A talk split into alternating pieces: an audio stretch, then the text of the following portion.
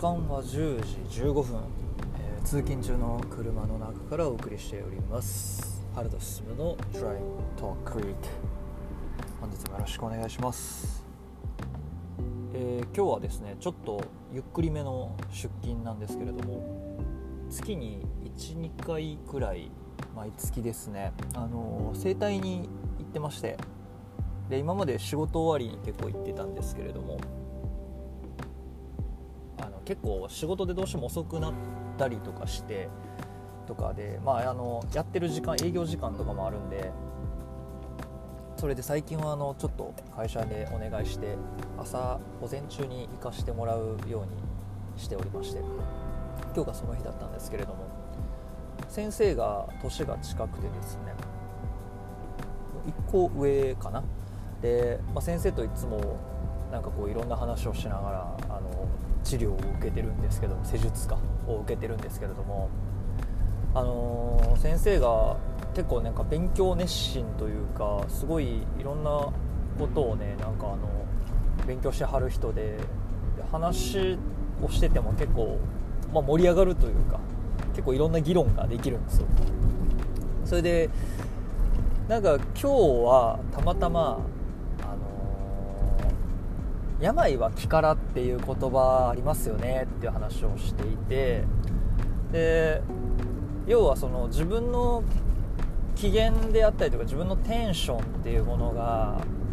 なんかこう体調とかにどういうふうに影響していくのかみたいなのを、まあ、先生は先生としての観点から。で僕は僕としてのなんか本当実体験からこういうことありましたみたいなとかそういう感じで、まあ、いろんな話をしていたんですけれどもその中であのちょっと自分これはちょっと自分の話になるんですけど自分が話しててふと思ったのがあったのでちょっとこれシェアしようかなと思うんですけれども昨晩ですねあの、まあ、寝る前に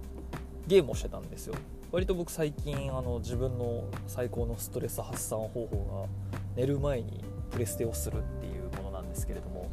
でゲームしててでで寝ようってなって消してで奥さんと一緒に横になってる時に奥さんにこう本当にもう普通にあのそういえばなんだけどって言って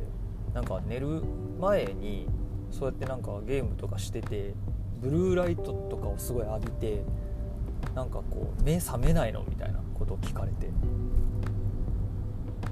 でおおと思って。確かにそのスマホを寝る前に見てたらブルーライトをこうずっと浴びててなんか脳が活性化して眠れなくなるとかなんかそういう話は聞いたことが確かにあるなと思ってるんですけどゲームって実際そうなのかどうか分かんないです。テレビテレビからも同じような感じでブルーライトっていうのは出てるんかもしれないですけどあんまり考えたことがなかったんですよねそれを。で大前提としてそのテレビとかそういう液晶からブルーライトが出てるのか出てないのかみたいな話は、まあ、あるとして。で そもそもなんですけどブルーライトっていう概念というかそのに対する認識って本当にここ数年の話じゃないですか、まあ、5年10年前は多分言われてなかったんちゃうかな、まあ、くらいの感覚で。でも言ったらテレビとかゲームってもっと昔からあるわけですよね。でしかもそれを全然僕たちは普通に寝る前とかに今までもうやってきてて寝てたわけじゃないですか。だから実際そのブルーライトによって目が覚めるとかあの脳に悪影響が出るみたいなのを実際どれくらいまあ何て言うの本当なのかというか本当にどれくらい影響を受けてるのかっていうのは体験としてあんまりなんか自分の中で成立してないというか結びつかない。やけどそういうことをなんかそういうなんていうの影響を受けるもんだ体に良くないもんだっていうことを植え付けられてるがゆえにそう思わされてる？思ってる？なんかわかんないですけどなんか脳が騙されてるんじゃないのっていう話になって、まあ、こんなことを僕理屈っぽくあの奥さんに話してるんであの絶対そういうの言ったらモテへんでって言われたんですけど はいあのー、まあでもそういうことだと思うんですよ。要は本当にブルーライトっていうものを知らなければ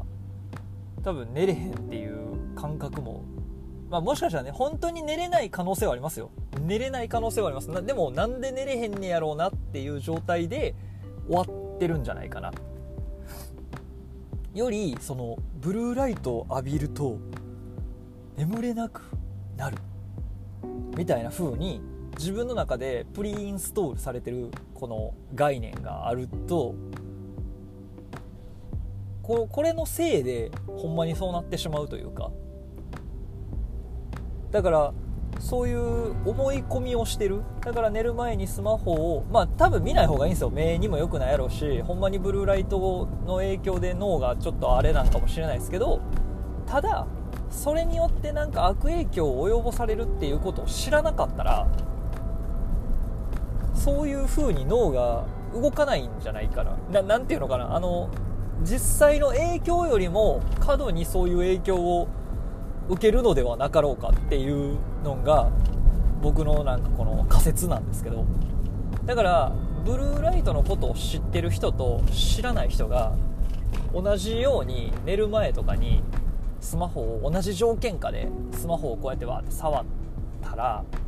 どっちの方が悪影響が出るのかというかそこに差が出るのかみたいなのとか分かんないですけどちょっとそういう実験とかどっかでなんかしてたら面白いなってていう話なんですけど。まあ何しかあのー、結局そのまあ知ってること知らない方が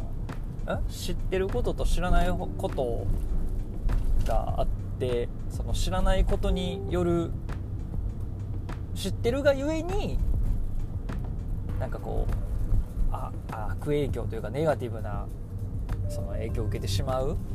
みたいなことって結構なんかあるんじゃないかなっていうのが、まあ、僕の中でずっとあって、まあ、マイルドヤンキー理論みたいな話を以前このポッドキャストでもしたかもしれないですけど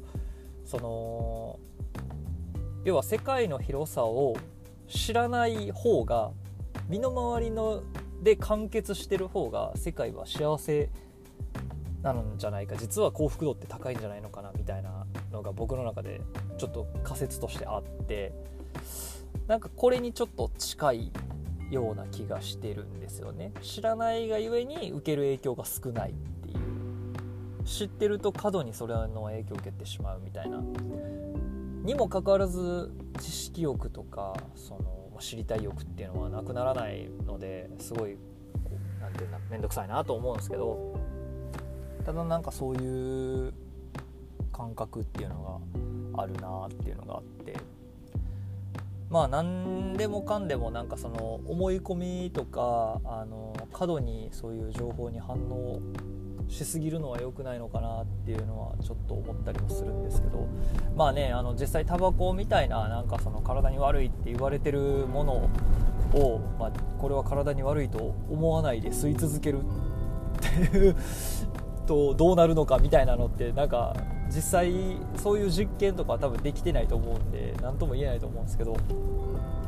マジでタバコが体に悪いと思ってなかった時代の人たちって意外となんかそのタバコによる影響とかどれくらい受けてたんやろうなとか、まあ、この辺はね僕はもう全然研究者じゃないんでもうあくまでも想像の範囲でしかないんですけど、まあ、なんかこういうことになんかその人の何て言うんだろうな認知度合いによって影響に差が出たりとかするっていうことがもし証明されたらめっちゃ怖いなというかめっちゃ恐ろしい話やなっていうのを、まあ、ちょっと思った次第ですね。だって賢い人ほどねなんかそのというか逆に言えばなんか医療とかに明るい人ほどなんかその治療法は分かるけど実は影響を受けやすいとかなんかそういうことが起きてきたりとかするんじゃなかろうか。いや分かんないけど。はい、まあ、そんなことをちょっと考えた朝からそんなことをね考えておりました。はい。そんな感じで今日も思いつきだけでいろいろと喋らせていただきましたけれども。またよかったら次回もよろしくお願いします。じゃあまた。